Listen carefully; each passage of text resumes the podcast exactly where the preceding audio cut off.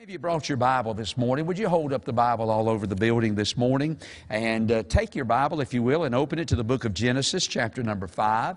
Genesis chapter 5. Now, if you need help with that, uh, you're in bad shape, all right? But Genesis chapter 5, very first book in the Bible, in the old Scofield Bible, page number 12. And if you'll just leave your Bibles open there, uh, I'll read some verses here in just a moment. I do want to invite you back to our service this afternoon at 5.30, and we sure would love for you to be back. Of course, our members, we just kind of look for you to be back.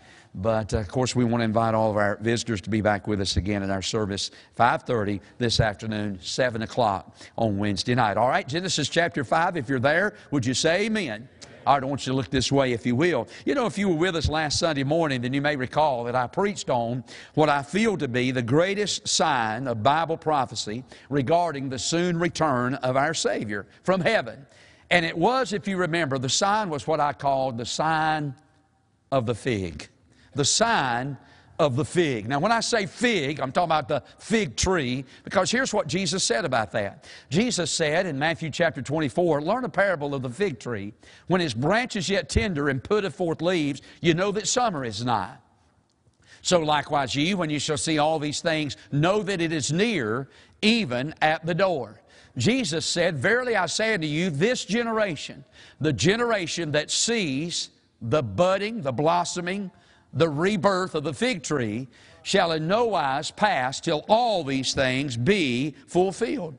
We know the fig tree and that, that story, that parable represents the nation of Israel. And sometime after the crucifixion of our Lord, the nation of Israel was attacked they were uprooted and they were scattered throughout the then known world. Yet Jesus prophesied, promised, predicted that before he comes again, there would be a return of the nation of Israel, a rebudding of the fig tree, a reblossoming of the fig tree. And Jesus said, The generation that sees that miracle will not pass away until all these things be fulfilled. Now, we talked last week about the date that that happened. On May the 14th, 1948, the newly announced prime minister of the nation of Israel, David Ben Gurion, stood up and read before the world the Israeli Declaration of Independence. And I'll not read it all, but it does say this right at the end. It says, On this day, upon the termination of the British mandate, we declare the establishment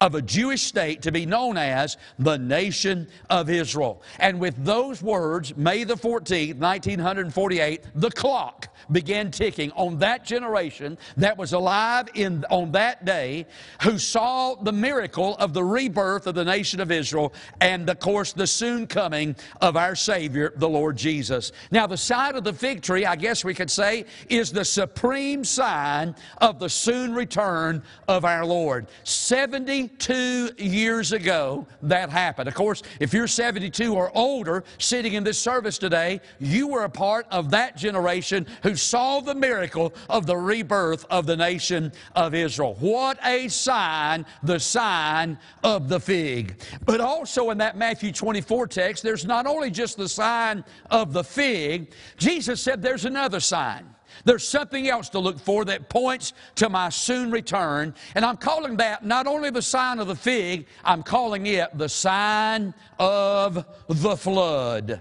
Jesus said this in Matthew 24 and in verse number 37 But as the days of Noah were. Now, of course, we know that Noah lived on the days the, on the earth in those days prior to, to the great flood of the antediluvian civilization. And Jesus said, As it was in the days of Noah, so shall it also be in the days of the coming of the Son of Man. And then in the next verse or two, Jesus began to talk about how things were in the days of Noah. What he's saying in reality is this when characteristics on the earth return as they were in the days of Noah, when the same thing that was happening in this day that was happening in that day, when you see that happening, Jesus said, Then I am coming back. In other words, words, let me say it like this when the fig revives and the flood returns, Jesus said, I will be back. Now, we're living in those days. We've seen the fig revive,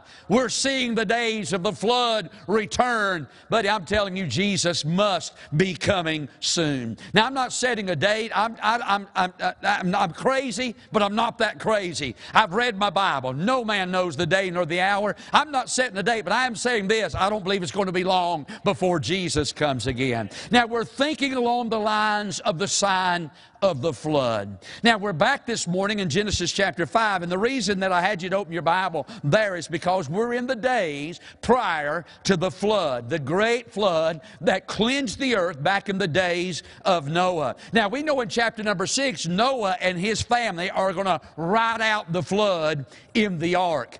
And they're a picture of the nation of Israel that's going to be divinely and miraculously preserved through the time of God's great wrath, known as the Great great tribulation period. God is going to divinely preserve and miraculously protect His people during the time of the great tribulation period. But before we ever get to any of that, the time of God pouring out His wrath, God protecting Noah and his family through the ark, we got a glimpse of what the rapture is going to look like back in chapter number five in, a in the life of a man by the name of Enoch. Now, I'm interested in this thought. God got Enoch out before the judgment fell. Can I have an amen? Well, I'm glad I'm a pre tribulationist. I believe the rapture will take place before the tribulation period begins. You know, the Bible links with the word rapture with the second coming, the Bible links the word comfort with that. Wherefore, comfort one another with these words. You know, I can't find much comfort in a mid trib rapture. I can't find a lot of comfort in that. I can't find any comfort in a post tribulation rapture, not a bit of comfort in that. But I tell you what brings comfort to my heart heart to know that before God begins to pour out the vials, to empty the bowls, to blow the trumpets, thank God He's going to come again and remove His people, the church, off the face of the earth. I look forward to that. That's what we're waiting on this morning the rapture of the church. We have a picture of that back in Genesis chapter 5 in the life of a man by the name of Enoch.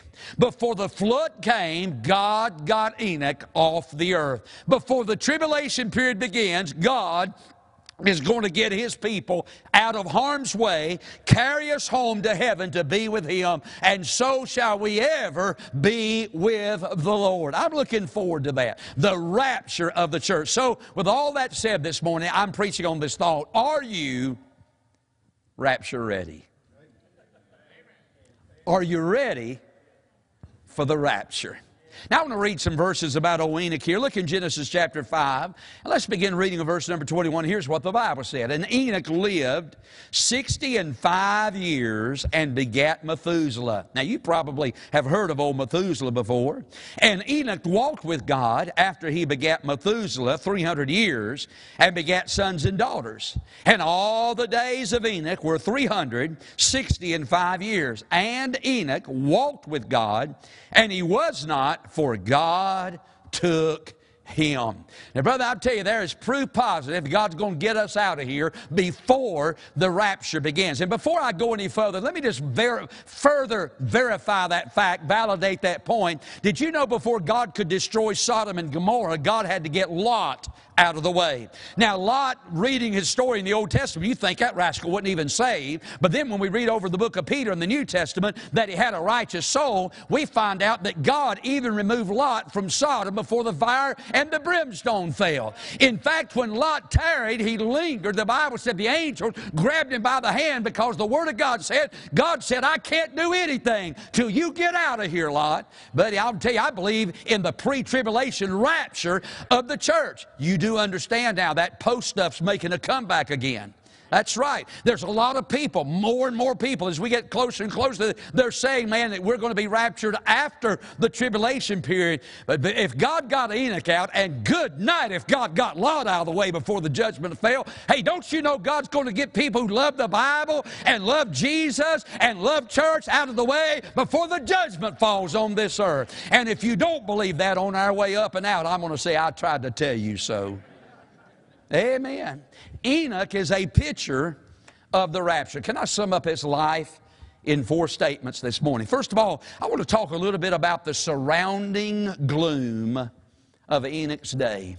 The surrounding gloom. What I mean by that is, and I've already stressed this, Enoch lived in the days prior to the flood. And those days were anything but good and godly days. The population on the earth at that time was exploding. We read over in chapter number six and verse number one that it came to pass when men began to multiply. They're not just adding men to the earth, they're multiplying. The population in those days was absolutely exploding. It was skyrocketing. By the way, did you know something? From the year 2000 to the year 2020 that we just have come through, uh, thank God, uh, and just got through all that, did you know something? Our population has increased by 2 billion people. They estimate that by, by the year 2000, 2050, there's going to be more than 10 billion people on this earth that we're living on today. But the only problem in our day, as it was in Noah's day, the more men increase, the more the population continued to grow, so did the distance between people and God. You read back in the book of Genesis in Noah in Noah's day and in Enoch's day, people were abandoning any thought of God whatsoever in their mind. Look over in chapter 6 in verse number 5. The Bible said in the last phrase, the imaginations and the thoughts of men's heart was only evil continually. They didn't even want to think about God. They didn't want to retain God in their thoughts, much less in their hearts. Their minds were filled with evil continually. Boy, that's true in our day, isn't it? It seems like the more and further we go into this thing, the more wicked and ungodly that people are becoming. Nobody even cares what God thinks about nothing anymore anymore. Nobody even cares what God has to say about it in the Bible. Men is left to do that which is right in his own sight. And these are days of great apostasy and growing anarchy and godless activity. There's no fear of God anymore. And things in that day were going from bad to worse. And may I say, things in our day are going bad to worse. It's getting bad. It's getting dark, but it's getting gloriously dark. Because the darker it gets, the closer we're getting to leaving out of here. And by the way, it wasn't that people in that day and Enoch's day couldn't know God, it was that they wouldn't know God. Can I tell you something? God had His voices on the earth back in those days. God had preachers. God had witnesses living back in that day to point men in the right direction. It wasn't that they couldn't know God, they just didn't want to know God. I found something interesting this week. It kind of blew my mind just a little bit to think about this, but did you know this? Adam and Enoch were alive on the earth at the same time. Adam lived to be 930 uh, years old. Now you stop and think about that. 930 years old. He was only 622 when Enoch was born. He was having a midlife crisis at the age of 622 when Enoch was born. And for the next 308 years, Adam and Enoch lived on the same earth. It wasn't long till after that that Adam had a boy by the name of Abel.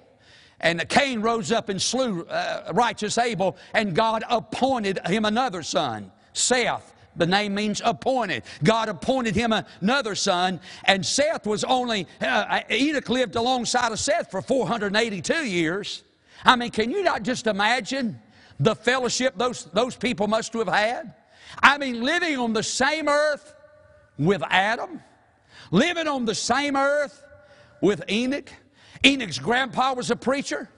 Enoch's daddy, Lamech, was a preacher. Enoch was a preacher. The Bible said over in the book of Jude, talking about Enoch, that he, he prophesied as the seventh from Adam. God had his voices. God, of course, we know God had Noah on the earth in those days, and he was preaching by day, building an ark uh, by day, preaching at night, warning people, pointing people to the Lord Jesus, pointing people to the right way. I said it wasn't that they couldn't know God, it was that they wouldn't know God. In spite of such noble salt upon the earth, in those days, the sinfulness and the wickedness of that age could not be repressed, even though Adam was there pointing people to God, Enoch was there, Noah was there, Lamech was there, Seth was there, all those men were there pointing people people, but they would not know God. I'll tell you something, in this day, God still got His voices in this world we're living in. Amen. Not everybody's corrupted their way before God. There are still some people on this earth that's saying that's the way. God's still the right way. This is the way to glory. You better turn and repent and get right with God. God still got His voices in these days of surrounding gloom. Yes, sir. Enoch's life was kind of summed up in the phrase surrounding gloom, bad days. But watch this now. Not only is his life one of surrounding gloom, getting worse and worse, his life was also one of saving grace. You see, old Enoch went from the surrounding gloom to the saving grace of God. Boy, I'm glad Boy, I'm so glad in these days of surrounding gloom.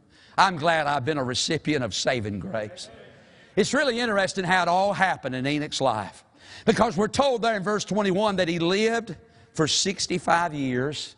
And then, evidently, at the age of 65, he had one of those life transforming encounters with the God of glory.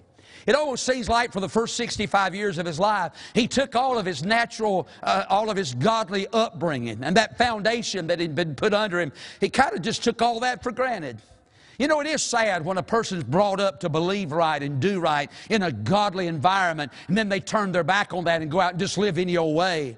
And that seems to be Enoch's life for 65 years. There's no pursuit of God, there's no desire for the things of God. But at the age of 65, evidently, God broke through the darkness and the deadness of Enoch's soul, and God spoke a message into the heart and the life of old Enoch. I don't know how it happened, but I'd like to imagine how it happened. I can see old Enoch down at the country store one day when Adam walks in. And there's old Adam and Enoch there, and Enoch probably says to Adam, he says, um, he says, um, uh, Adam, can I, can I ask you a question? He said, sure, son. He said, let's go out to the chariot and we'll talk about it. And they go out and sit in the chariot for just a minute. Enoch says to Adam, he says, uh, Adam, uh, what was it like living in the Garden of Eden? Oh, and old Adam was, oh, Enoch, Boy, it was unbelievable the peace, the tranquility. Oh, it was, un- the food was no curse on it. It was unbelievable. There were Reese cups hanging off trees this big. You had to have a chainsaw. To, I, it was just unbelievable. But I tell you what, the best thing about living in the garden was, was walking in the cool of the day with God. It was unbelievable, Enoch. And God was arousing the soul of O Enoch. God began to speak to him. And then one night, one night, God broke through the darkness of, of Enoch's life and God spoke to Enoch. I, I don't really know how it all came to pass, but I know it did. And the way that God reached the heart of Enoch is the way that He reached most of our hearts in this room, and it was with a message of the judgment of God that was going to come on the earth. You see, God forewarned Enoch that the flood was coming. And the reason I know that happened is because of what he named his boy. He named his boy Methuselah. And the name Methuselah means this when he is gone, when Methuselah is gone, it, the flood, will come. I mean, this message that God gave to Enoch spoke to his heart so much, so deeply touched his life, that he named his boy after the message that he heard from God. When Methuselah is gone, the flood is going to come. God used the message of. By the way, maybe maybe Methuselah lived. We know him as the oldest man in the Bible, 969 years. Maybe there's a reason why he lived so long. You ever thought about this? God was patiently waiting. God, Bible word, was long suffering with that ungodly society. God was sitting up in heaven giving them every chance, every opportunity to repent because we read over in the book of 1 Peter chapter 3 and verse number 20 in the middle of the verse that God waited in the days of Noah. By the way, even when Noah got on the ark, God said, Noah, come on in. The Bible said that God left the ark open for seven more days. Even after Noah and his family got on, God left the gangplank down seven. God was waiting. God's waiting on you this morning. God's waiting on this civilization. God's waiting on society. But I'm here to tell you, friend, God's patience has its limits. God has some lines that can be crossed. In God's name, if you're not saved, run and trust Jesus this morning. Time is running out. But God spoke to Enoch's heart through a message of judgment. You know, in our day, they tell preachers anymore, and I don't preach on judgment. Don't you mention anything about hell. Don't be negative. Don't talk about sin from the pulpit. Don't talk about future events. I mean, when people come to church, be positive, be encouraging, uplift them. In fact, when they leave, pat them on the back, make them feel good about themselves as they walk out the door to the house of God. You know what I say to all that? I'm so glad when mom and daddy brought me up, they didn't take me to a church somewhere where a preacher was interested in me feeling good. I'm glad I had a man of God that stood in the pulpit and preached to me about hell and judgment and what was going to come on this earth because I didn't get saved because of the love of God. I didn't get saved necessarily because of the grace of God. I got saved because I didn't want to go to hell. And I'll be honest with you, the reason most of us got saved in this building is because we didn't want to go to hell. Now, I want to tell you something. I'm 42 years on the other side of my salvation experience. I got saved when I was 16. I'm 58. You do the math. I'm 42 years on the other side of all that. And in those 42 years, I have grown in my appreciation and the love of God. I have grown in my appreciation of Calvary and how God demonstrated and manifested His love toward me in that while I was yet sinner, Christ died. I have grown to appreciate that. But I got to tell you, that's not necessarily what moved me to be saved. But I'll tell you what did move me. I didn't want to go to hell. I think that kind of preaching are still working these days, friend. If that brought Enoch in, it brought me in, it brought you in, it'll bring others in. So the Bible said on the book of Jude, some saved with fear, pulling them out of the fire. I think if you have to drag, drag them over the coals, bless God, get them saved any way you can.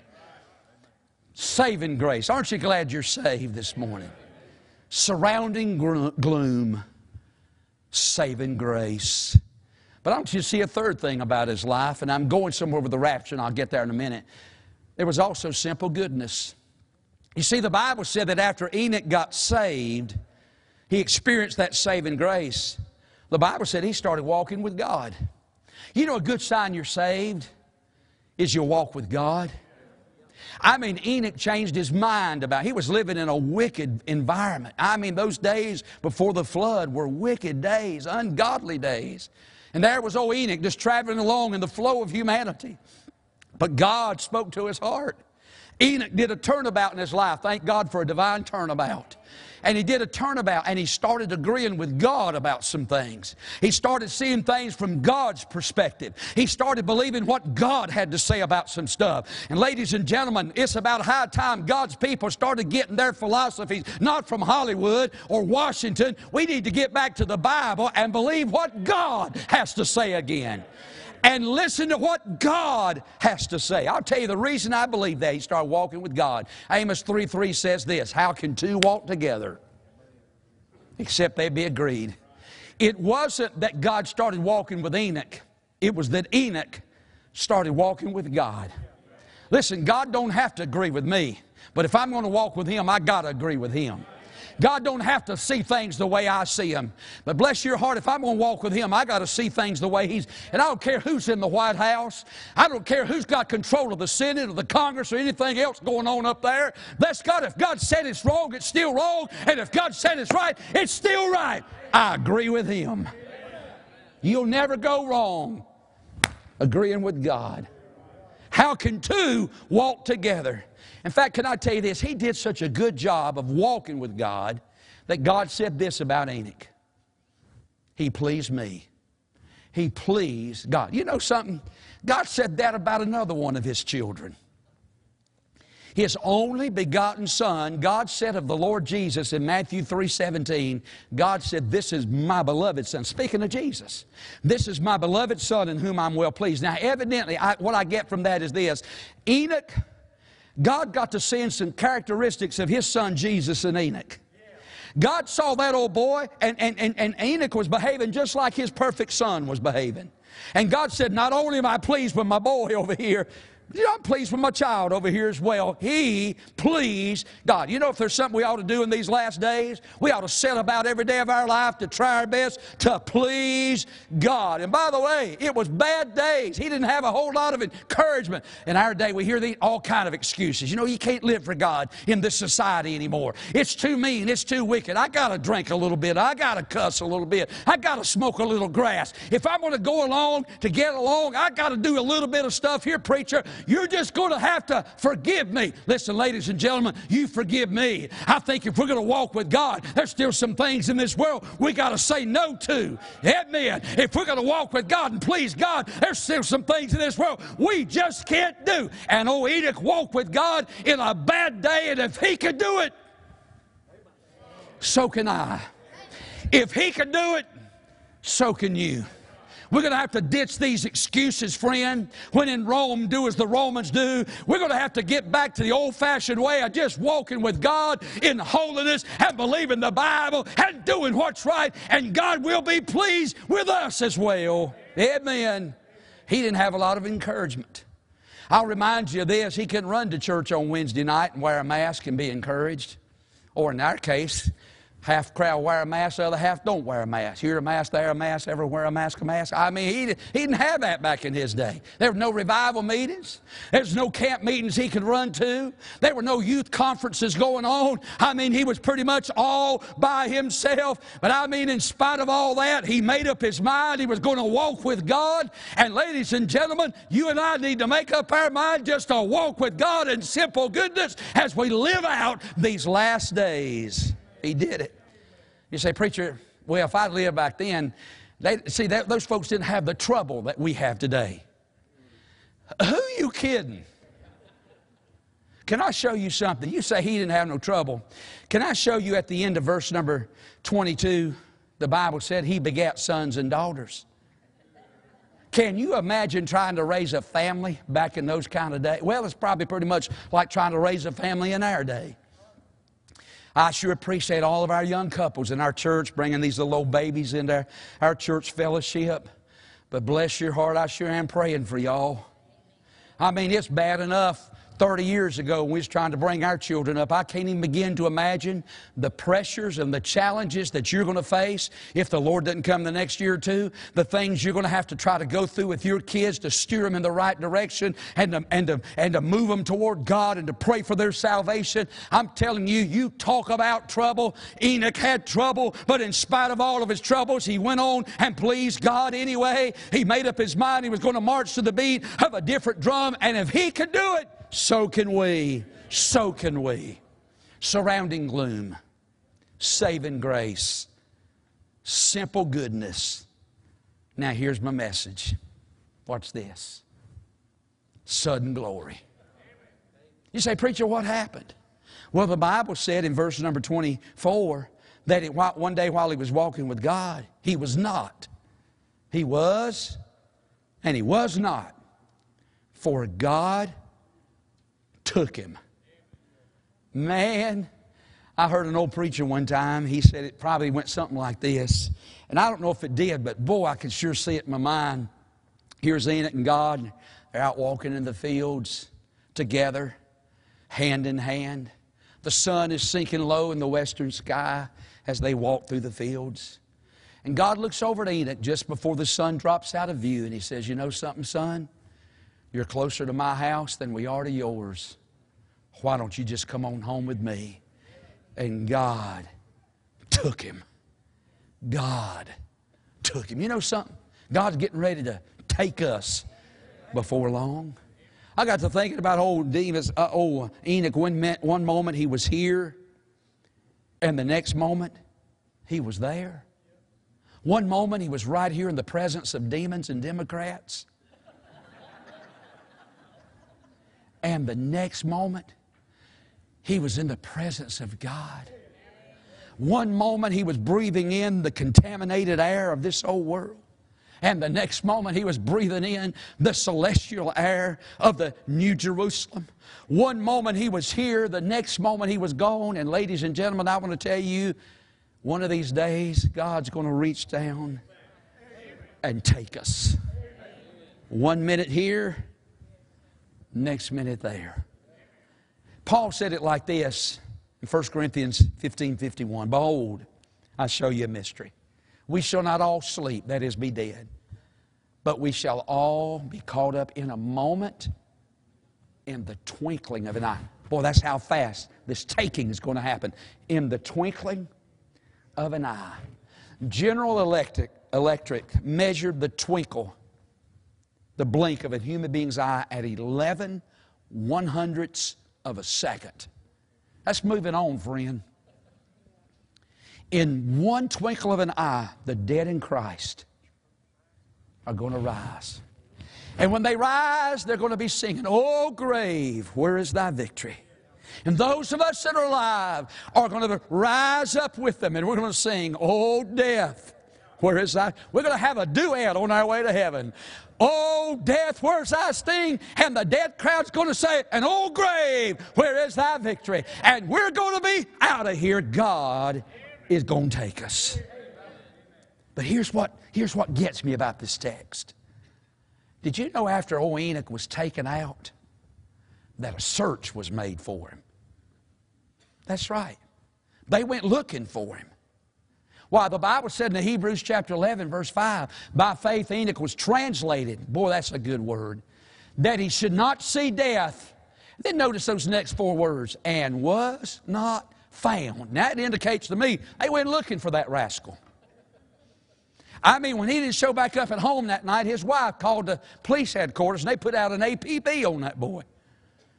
I mean, man, she filed missing person papers out on him. They went scouring the country for him, went looking for him, but he was not found. And can I tell you something? Bless your heart, one of these days when the Lord comes, He's going to take us out.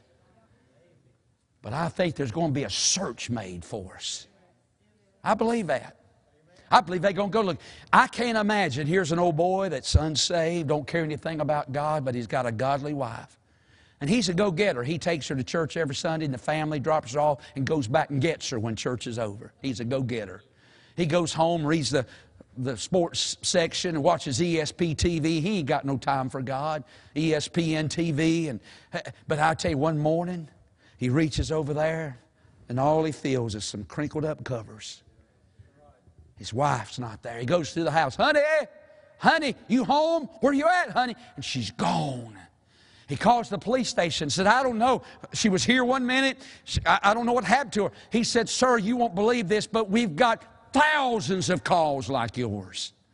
Husbands looking for wives, wives looking for husbands, children looking for their parents, parents looking for their children. Gone. I remember years ago when we were uptown for the Autumn Leaves Festival. And my daughter, my youngest daughter Holly, was probably three or four years old. And if you've ever been to the Autumn Leaves Festival in Mount Airy uptown, you know it's just wall to wall people. I mean, it's just, just very tight going up through there. And I had her by the hand, and my wife was there and other kids, and I think her aunt and uncle was with us as well. And we were going through town and kind of getting bumped along going through there. And Holly pulled loose from my hand, and I thought she went to her mama. But her mama walked on by. So maybe just 20 feet up the street or something like that, we realize she's gone. And you talk about panic and fear. Now, don't worry about her. She came home yesterday. She's fine. Don't worry about her. She was here in the 8:30 service this morning. Just got back yesterday, but everything's fine. I'm kidding. I'm telling you, you talk about fear and panic. I mean, it just it just sunk. She has gone in this mob of people. Make a long story short, we worked back down, and she was standing there by herself, and some people had surrounded her, and she had tears running down her cheeks because she was lost. And, and uh, we got her and so happy to see her. But the, the, the gist of the story is this when Jesus comes, it won't end in a happy reunion. You'll not find them, they're gone. You're left behind. I don't know what kind of excuse they're going to come up with, but I got a, a feeling that Joe Biden's going to come on TV just right away, right after that, and, or whoever the president is at that time. You're welcome. And he's probably going to make the announcement something like this Ladies and gentlemen, we have just been informed that there's a huge spacecraft that has just left Mars and departed. And we think our loved ones have been beamed up, Scotty. And they're somewhere out yonder now. They're right. He's right. We are out yonder somewhere. We're with the Lord. And people will believe that lie and they'll be damned forever and forever and ever. It wasn't that they couldn't be saved, it was that they wouldn't be saved. Because God's got His voices in these last days saying, Come to Jesus. It's wrapping up, it's almost over. You better get ready for the rapture. For God to, one of these days, the only thing they're going to be able to say about me is this God took him. God took him. I remember years ago, we had a man in our church that got killed tragically. He got killed, and I had to do his funeral. And he got a little bit crossways right before he died. He got a little crossways. He kind of got a little bit against the church or whatever, a little bit against the preacher, a little bit crossways. And so when I preached his funeral, I said, The only explanation I can give you for this man's death is this God took him. And can I tell you something? I'm going to be one of God's took ones one of these days. And if you're saved, so will you. But if you're not ready for the rapture, you'll be left behind. May God help you today because the fig has revived and the flood has returned. Jesus said, Ready or not, here I come. You better get ready. Let's pray. Father, I pray this.